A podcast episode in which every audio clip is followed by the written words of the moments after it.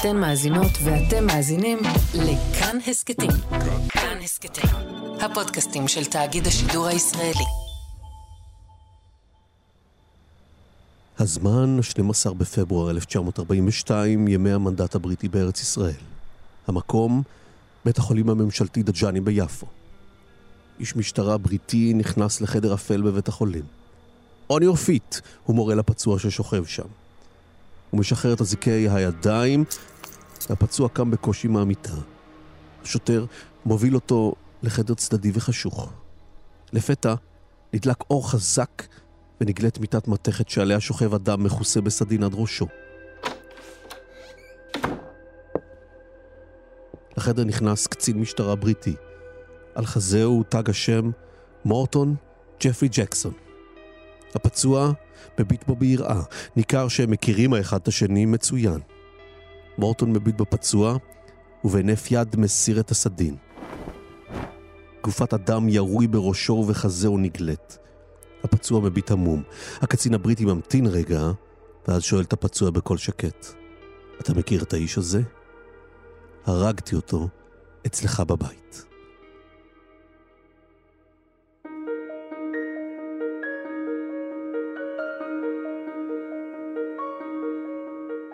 אני עורך הדין אורון שוורץ, והפעם בהסכת משפט חוזר נעסוק בפליטת פה מחורף 1942.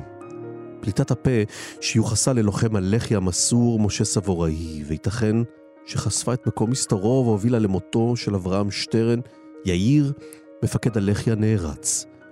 משפט אחד שהתגלגל לבתי המשפט כעבור 50 שנה.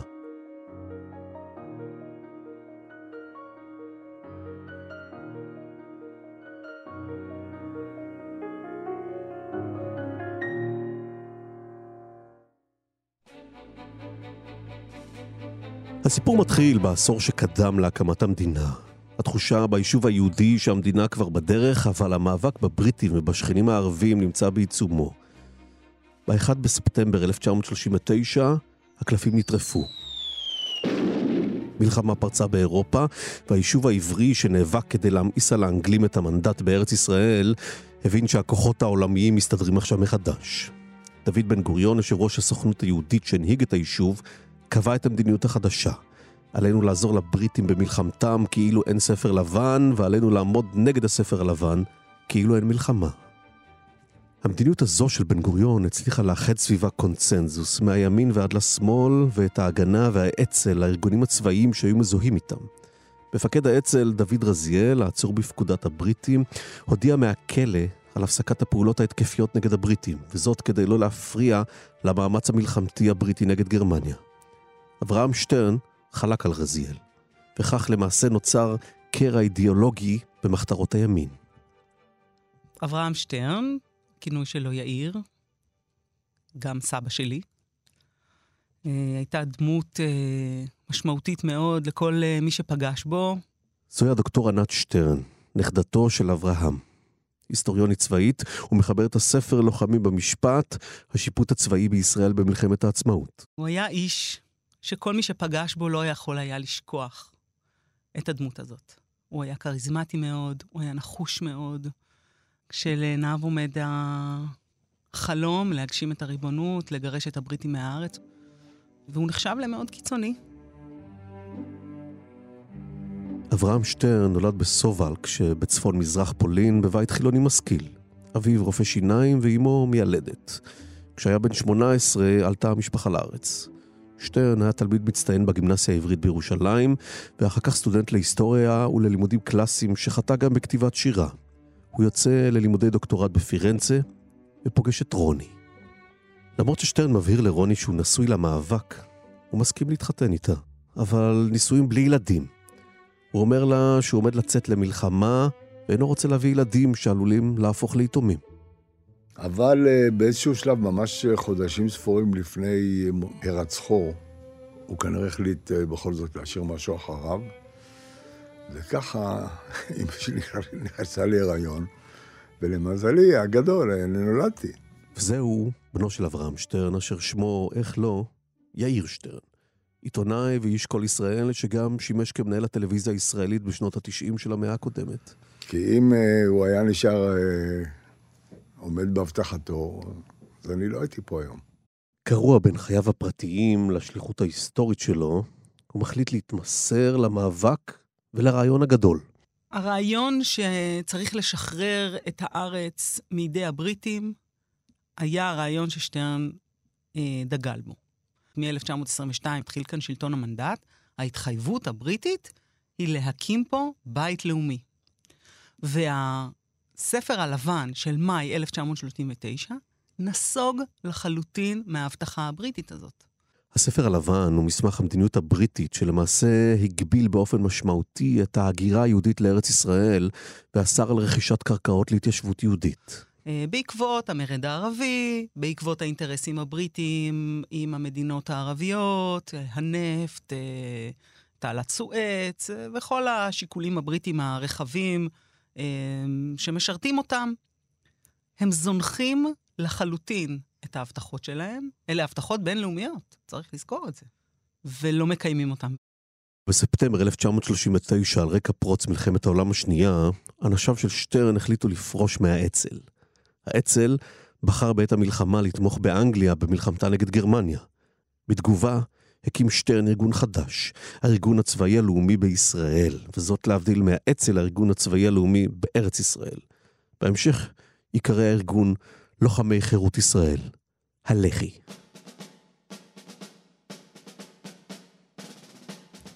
שטרן לוקח את הצד של גרמניה, אויבתה של בריטניה. הוא אפילו מנסה ליצור קשר עם השלטון הנאצי, מעביר לו מסר שהארגון שלו מוכן לעזור להם במלחמתם נגד בריטניה. הוא עושה את זה כי הוא מאמין שליהודים ולגרמנים יש אינטרס משותף להוציא את היהודים מאירופה. אבל הגרמנים כנראה לא מתרשמים ולא טורחים אפילו להתייחס לפניותיו של שטרן אליהם. הציפייה שיאיר ידע לנחש את המהלכים קדימה, ואת uh, רעיון הפתרון הסופי, ואת האכזריות הנציונל-סוציאליסטית, ולצפות ממנו שיכיר את כל הדברים האלה, זו ציפייה שהיא לא כל כך uh, הגיונית. מהצד שלו, שטרן רואה לנגד עיניו את הספר הלבן של מאי 1939, שבו נסוגים הבריטים מהבטחתם להקמת בית לאומי ליהודים. אז uh, היישוב uh, uh, המאורגן, מה שנקרא, הולך על uh, שיטת uh, בן גוריון, נסייע לבריטים כאילו אין ספר לבן, ונסייע ונילחם בספר הלבן כאילו אין uh, מלחמה וכולי. אבל שטרן לא מוכן לקבל את זה. הוא אומר, ברגע שנזנחה ההבטחה, אז אנחנו יודעים מי האויב. אם אנחנו רוצים עכשיו את העצמאות שלנו, אנחנו צריכים לפעול בשביל זה. וצריך להגיד בכנות, שמ-1942, בוועידת בילטמור, גם היישוב המאורגן כבר מבין שהוא צריך לדרוש את אותה, את אותה דרישה. אתה, שטרן והארגון הקטן שלו, תופסים את תשומת הלב של אנשי ה-CID, הבולשת האנגלית, שרואה את הארגון כמסוכן. בדוחות שלה, אנשי הארגון מכונים The Stern Gang, כנופיית שטרן.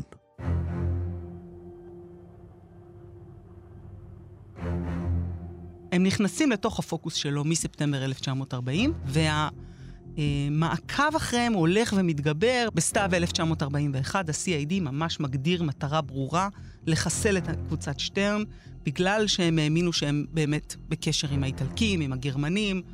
יאיר שטרן הופך אותה למבוקש ולאובססיה אישית של שני אנשי הבולשת, ג'פרי מורטון ותומאס ווילקין. ג'פרי ג'קסון מורטון היה שוטר צעיר שחיפש ריגושים והגיע לשרת במשטרת המנדט בארץ ישראל. הוא למד ערבית, עבר הכשרה מבצעית, והתקדם להיות מפקד אגף הסיור במשטרת מחוז ירושלים. הוא נודע כשוטר קשוח בעל חושים חדים לאיתור סליקים של נשק, ועמד בראש המצוד אחרי חברי המחתרות. שותפו למצוד היה רב פקד תומאס ווילקין. בזיכרונותיה של גאולה כהן, חברת הלח"י ולימים חברת כנסת, היא כתבה על ווילקין. היו לו עיניים יהודיות, היא סיפרה. וחברי הלח"י ידעו כי כל עוד ווילקין בחיים, רבים מהם ימותו, כתבה כהן.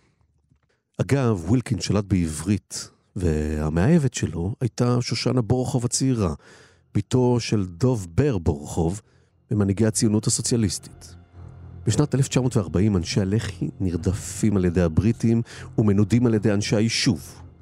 המצוד אחריהם הולך ומתהדק.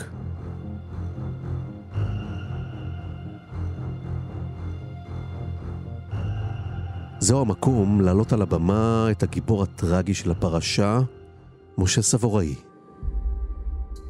סבוראי נולד ברוסיה ב-1914 ובשנת 1925 עלה עם משפחתו לישראל. הם התיישבו בירושלים, שם החל ללמוד בבית מדרש למורים, בבית הכרם, והפך למורה. הוא הצטרף לארגון ברית הבריונים שהנהיג אבא אחי מאיר.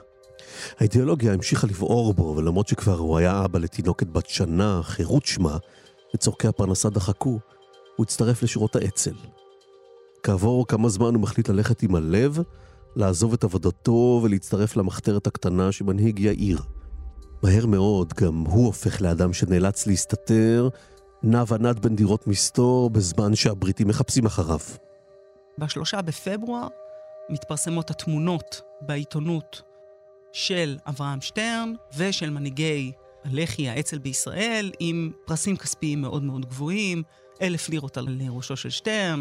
יום אחד חברו למחתרת של סבוראי, זליג ז'אק, מוצא עבורו ועבור אשתו דירת מסתור ברחוב המזרחי ב' בשכונת פלורנטין בתל אביב. כאשר זליק מצא לנו את הדירה, אז הוא גם סיפר על הגג הפנימי ועל הגג החיצוני, ושאפשר לצאת מפה. הוא תיאר לנו בדיוק בדיוק, וחש... ושכונה כל כך טובה, ואנשים עסוקים ועובדים. היינו בטוחים במשך הרבה זמן. זו טובה סבוראי בריאיון לסרטו התיעודי של יהודה קווה, יאיר כשושנים הלבנות, ששודר בערוץ הראשון בשנות התשעים. הזוג סבוראי עבר להתגורר בדירה ב-1 בינואר 1942. בינתיים, ברחובות תל אביב של ינואר הקר, אברהם יאיר שטרן מחפש מסתור מהאנשים שעוד יכול היה לסמוך עליהם. נדמה שאין עוד כאלה בתל אביב. שטרן מסתובב ברחובות, בעיקר בלילות. לעתים ישן בגנים ציבוריים, נרדף ומדוכא. שלושה ימים לאחר שהסבוראים נכנסו לדירת הגג בשלושה בינואר, יצא סבוראי למפגש ביתי בבית אחד מן הפעילים. הוא פגש שם את יאיר. אין לו איפה להיות, הוא כמובן לא יכול ללכת לישון בביתו או עם אשתו, שנמצאת באותה עת בהיריון. הוא נפגש איתה ברחוב, כן? אין, אין לו שום... אה, אין לו בית משל עצמו, רק מזוודה עם מיטה מתקפלת, השירים שלו שהולכים איתו לכל מקום. אה, מעט מאוד חפצים. זהו הרגע שסבוראי מציע ליאיר להתחבא אצלם בדירה. וככה מגיעים לתחילת 1942. אה, הקבוצה הזאת נרדפת, חסרת אמצעים. הפעולות לא הולכות כמו שצריך, כי האנשים הולכים ומתמעטים, כי ככל שעוצרים יותר אנשים, יש פחות אנשים שיתכננו, פחות מקומות להתחבא בהם, פחות כסף שיכול להניע את התנועה של המחתרת. בשמונה בינואר התרחש אירוע קשה נוסף. אנשי הארגון היו צריכים כסף, וכדי להשיגו, הלכו לשדוד בנקים. הם קראו לזה החרמה. לא שוד, הם קראו לזה החרמה. זהו שוב יאיר שטרן, הבן.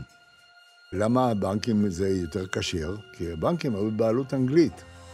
זה, זה כשר לשדוד, אבל אני אומר לך, שדדו גם אה, עסקים פרטיים פה ושם, כי הם באמת נזקקו לאמצעים. אבל אחד במעשה השוד הסתבך, ושני עוברי אורח יהודים נהרגו מחילופי היריות. הזעם ביישוב כלפי המחתרת הלך וגבר, ועימו גם הקריאות לחסל את ההתארגנות המחתרתית של שטרן ואנשיו. בינתיים, במחתרת, אנשי הלח"י תכננו את פעולת החיסול של צמד קציני הבולשת, מורטון ווילקין. המועד המתוכנן, ה-20 בינואר 42. וזו הייתה התוכנית. על גג בניין מגורים ברחוב יעל 8 בתל אביב, אנשי הלח"י נערכו לפוצץ מטען קטן. כשווילקין ומורטון יגיעו למקום הפיצוץ, יופעל מרחוק מטען גדול. איך להביא אותם? אה, לעשות איזושהי אימפרוביזציה על הגג, כאילו שיש שם משהו חשוד. זהו איש הלח"י, שמעון זיו, בהקלטה נדירה שנערכה עבור רשות השידור בראשית שנות התשעים. והשיטה שנבחרה, לפוצץ שם נפץ על הגג, לפזר דם של תרנגולת שחוטה, שתרד מהגג עם טיפות, וכמובן שאז השכנים יזיקו את המשטרה, ובהחלט היה סביר שיבואו אנשי הצמרת של ה-CID. כלומר, מורטון ווילקיס. הפצצה הקטנה נועדה להזעיק את הבולשת. כשיגיעו ראשיה לגג הבניין, יופעל מרחוק המוקש הגדול. ביום שנקבע, התוכנית יצאה לדרך. אנשי המחתרת הפעילו מטען. פיצוץ נשמע היטב בכל תל אביב. מורטון היה בדיוק באמצע הישיבה, לא הרחק משם. בפינה הזאת שמה, אני פיצצתי את הנפץ. היינו פתוחים, היינו די מומחים בעניין שהנפץ הקטן שמתפוצץ שם לא ישפיע על המטען הזה. אבל רעש היה די גדול. ומישהו שחט את התרנגולת, ואני התחלתי לרדת במדרגות כאשר אדם נוטף מהתרנגולת. הפצצה, היא הייתה צריכה להיות מופעלת מהגג הזה, ששם עמד הבחור המפעיל. קצין ושני שוטרים בריטים נראו עולים לגג ברחוב יעל, בדיוק על פי התוכנית. אנשי הלח"י בטוחים שסוף סוף הצליחו לסגור את החשבון עם מורטון ווילקין. אבל הטעות הטראגית התגלתה במהרה. מורטון ווילקין לא היו כלל בזירת האירוע. הקצין הבריטי שנשלח לשם, מייג'ור שיף, נהרג במקום. הוא היה יהודי. שני השוטרים האחרים נפצעו בפיצוץ ומתו מפצעיהם בבית החולים. למחרת התקיימה בתל אביב הלוויה המונית. בהספדים, על פי עיתוני התקופה, כונו אנשי המחתרת כנופיית שודדים מחוסרי מצפון לאומי. אנשי היישוב היו מוכנים להסגיר את אנשי הלח"י לאנגלים. צילומי אנשי הלח"י המרכזיים התפרסמו בעיתונים היומיים ועל לוחות המודעות. ביניהם תמונותיהם של אברהם יאיר שטרן ושל משה סבוראי. עבור מורטון ווילקין המרדף היה עניין דחוף מאוד ואישי עוד יותר. ב-27 בינואר הגיעה על שנה של החיכו. מורטון מקבל מידע ממקור יהודי על ארבעה צעירים יהודים חשודים שנמצאים בדירה ברחוב דיזנגוף 30 בתל אביב ועוסקים באימונים בנשק בלתי לגלי. מורטון ווילקין ועוד שלושה בלשים ממהרים לדירה. הם לא נכנסו בדלת הראשית של הכניסה לחדר. זהו משה סבוראי בתוכנית חיים שכאלה לזכרו של שטרן משנת 1975 בערוץ הראשון. ונכנסו בדלת הצדדית, הפנימית.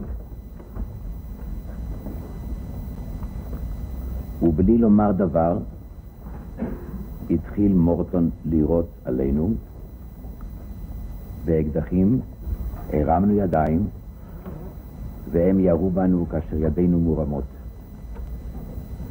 אברהם אמפר וזליג נפלו על המיטה, ואילו אני נפלתי על הרצפה. בהקלטה נדירה של ג'פרי מורטון בערוב ימיו למוזיאון האימפריאלי בלונדון, יספר מורטון.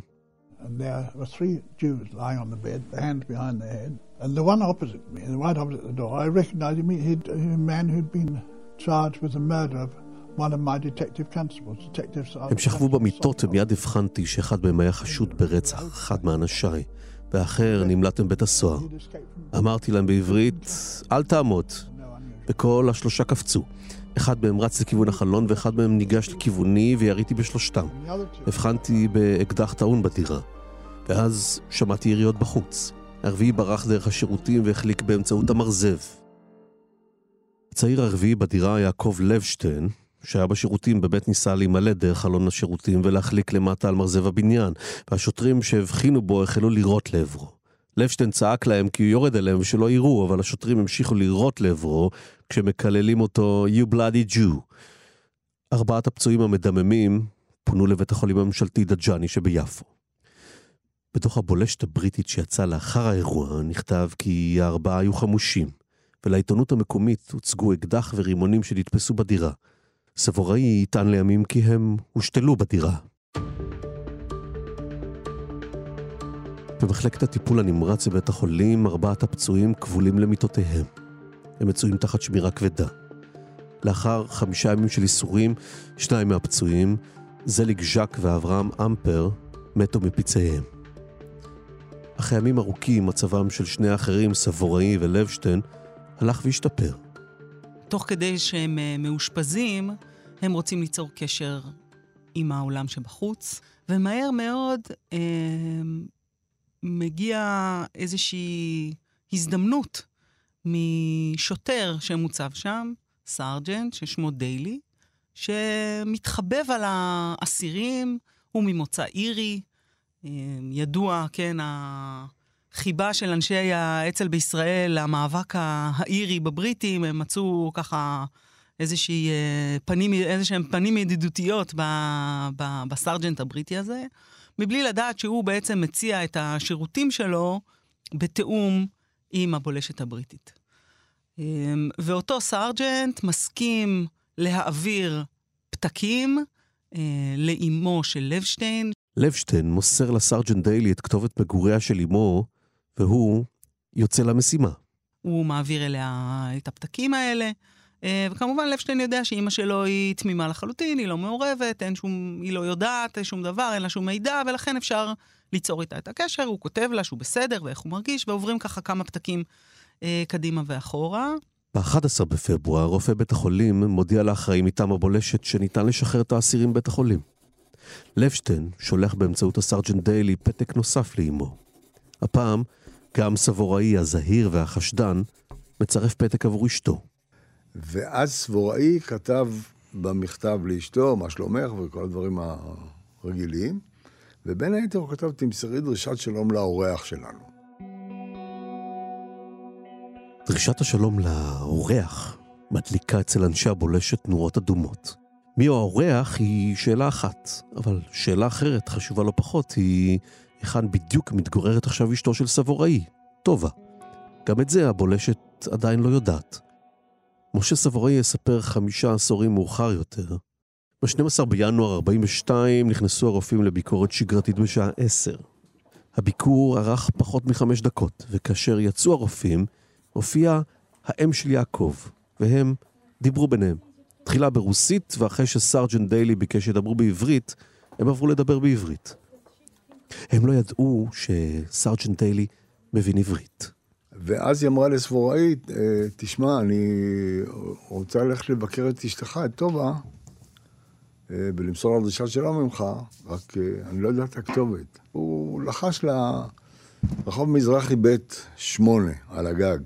מורטון, בערוב ימיו, בהקלטה הנדירה של המוזיאון האימפריאלי מ-1993, יספר את הסיפור מהזווית שלו.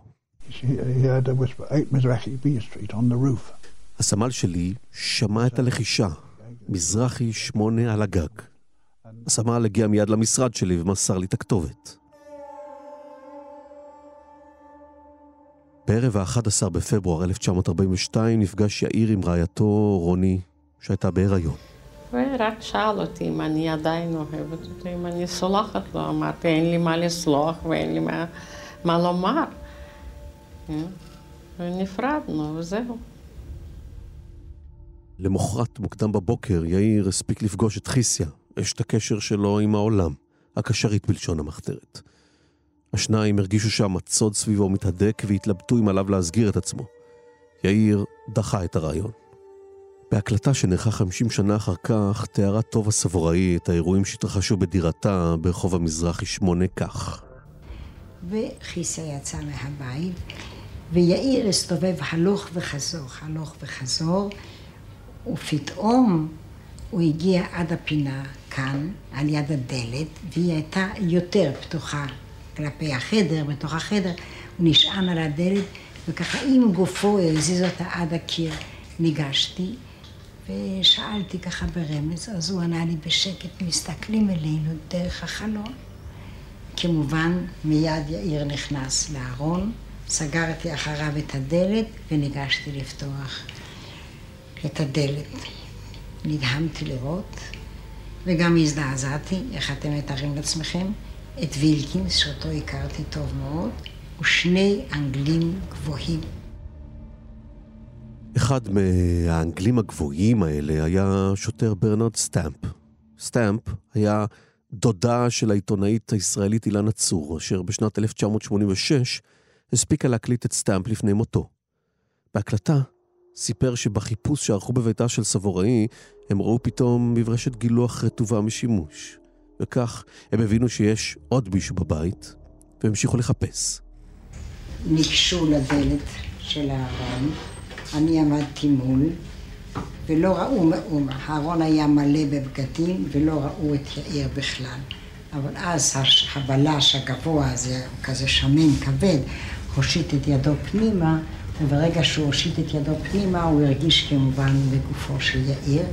באותו רגע אני קפצתי, נעמדתי מיד פה בין, בין הבלש ובין יאיר, שהוא כבר משך אותו כמעט החוצה, ואמרתי, לא לראות או שאתה יורה בי. יאיר עמד, חיבר, עצור מאוד, אבל נחירי אפו רעדו, וזה היה תמיד סימן של התרגשות אצל יאיר. פתאום נכנס, נכנסה דמות כל כך שונה, מפני שכולם היו בלונדינים עם החליפות האלה האנגליות הטיפוסיות, עם המקטורנים, עם המשובצים. נכנס גבר יהודי, מצח גבוה, שיער חלק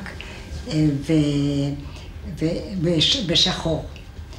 הוא נכנס שונה לכולם. אחרים צהלו ופתחו את הדלתות וראו את הלבנים שלי ו... וככה התלוצצו כמו גברים, והוא נעמד, הוא ראה את יאיר, הסתכל עליו מספר שניות, לא דיבר, לא אמר כלום. וכאן טובה ספוראי תיתן עדות שתהפוך להיות משמעותית בעתיד. כשאני ראיתי אותו, ממש קיבלתי דפיקות לב. שלושה ימים לפני זה, הוא עקב אחריי. אני חזרתי הביתה ואמרתי ליאיר, הבלש השחור שהיה אצלנו בשדרות קרן קיימת ב-25 למאי ב-1941, ראה אותי. וכעבור כמה דקות באו עוד בלשים, שניים ואחר כך עוד שניים. כאן נחלקות הגרסאות באשר למה שאירע לשטרן. טובה סבוראי הורדה באזיקים לניידת משטרה שחיכתה לה למטה. משם היא שמעה לפתע שלוש יריות. ברור לה לחלוטין ששטרן נרצח. השוטר סטאמפ, בהקלטה לאחייניתו אילנה צור, סיפר Morton went over to uh, Stern, pulled him to his feet, dragged him towards the uh, exit of the uh, room. מורטון ניגש לשטרן, גרר אותו על דלת שהובילה לחלון חיצוני, דחף אותו וירה בו. בירייה הראשונה שטרן נפל על הרצפה. גם בלש נוסף, סטיוארט, ירה, ומורטון הטיח בו, אל תהיה אידיוט, זה מספיק. אבל מורטון, בהקלטה הנדירה מ-1993, בקולו, יספר. Straight along as soon as I had my phone call, and uh, he was sitting on the settee, and uh, there, there were two women there, and they were screaming their heads off. Mrs. Foray was one of them, I don't know who the other one was, screaming and shouting. We wanted Mrs. Foray, she was a member of the Stern Gang anyway. הגעתי למקום וראיתי שתי נשים צועקות בכל כוחן. האחת, גברת סבוראי. נשארתי עם שטרן, אבל הוא צלל מתחת לזרועי והגיע לחלון פתוח.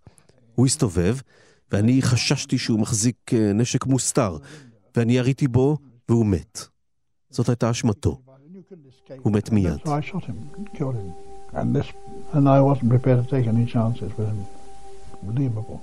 לא התכוונתי ליטול שום סיכונים, אז יריתי בו והרגתי אותו. והזבל שכותבים עליי מאז הוא בלתי יאמן. הלך איתנו ויטענו כל ימיהם כי יאיר נרצח בדם קר. בחזרה לבית החולים הממשלתי, סבוראי יספר לימים כי נכנס לחדרו בבית החולים קצין משטרה יהודי ובלש בריטי. שחררו אותו מן האזיקים בהם היה אזוק למיטת בית החולים, והורו לו לבוא עמם. הוא הובא לחדר בו עמד מורטון ליד שולחן בטון מוגבע ועליו גביית אדם מכוסה סדין מוכתם בדם. מורטון הורה לבלש בתנועת ראש להסיר את הסדין. ראיתי את יאיר נקוב ברקתו, דם מטפטף עוד כאילו מהרקה, נחיריו כאילו רוטטות. החזה היה גם כן הסדין שכיסה את חזהו גם כן היה מלוכלך מדם. מורטון אומר לי, אתה מכיר את האיש הזה? באנגלית? אני לא עניתי. הייתי המום. אליעזר סירקיס, איש הרדיו המחתרתי של הלח"י, היה עצור באותה עת בתחנת המשטרה. הוא סיפר אודות השמחה הגדולה שאחזה באנשי הבולשת עם היוודע מותו של יאיר. הלווייתו של יאיר הייתה הלוויה שסימלה אולי יותר מכל את בדידותו בחייו ובמותו. הלוויה נערכה בנוכחות שלושה אנשים בלבד, כפי שספר לימים אחיו של שטרן, דוד. בלוויה השתתפו שלושה. השתתפה האימא, אשתי שהייתה בהיריון, ואני. רוני כמובן רצתה להשתתף, אבל אני התנגדתי לכך בתוקף. הוכנסתי לחדרון, איפה שהייתה הגופה של יאיר. גילו את הפנים שלו כדי שאני אזהר אותו. סימני ירייה על המצח, תחבושת שכיסתה את הצד האחורי של הראש ואת המצח. הראו לי גם את הגופה, שתי יריות, אחת על יד הלב, אחת ביד. פניו היו שליבים, כאילו בת צחוק הייתה על פניו. עלינו לקבר, אמרתי קדיש, והגולל נסתם. האם כל הזמן חזרה למשפט אחד, למה לא סיפרתם לי? למה לא סיפרתם לי? הייתי מצילה אותו.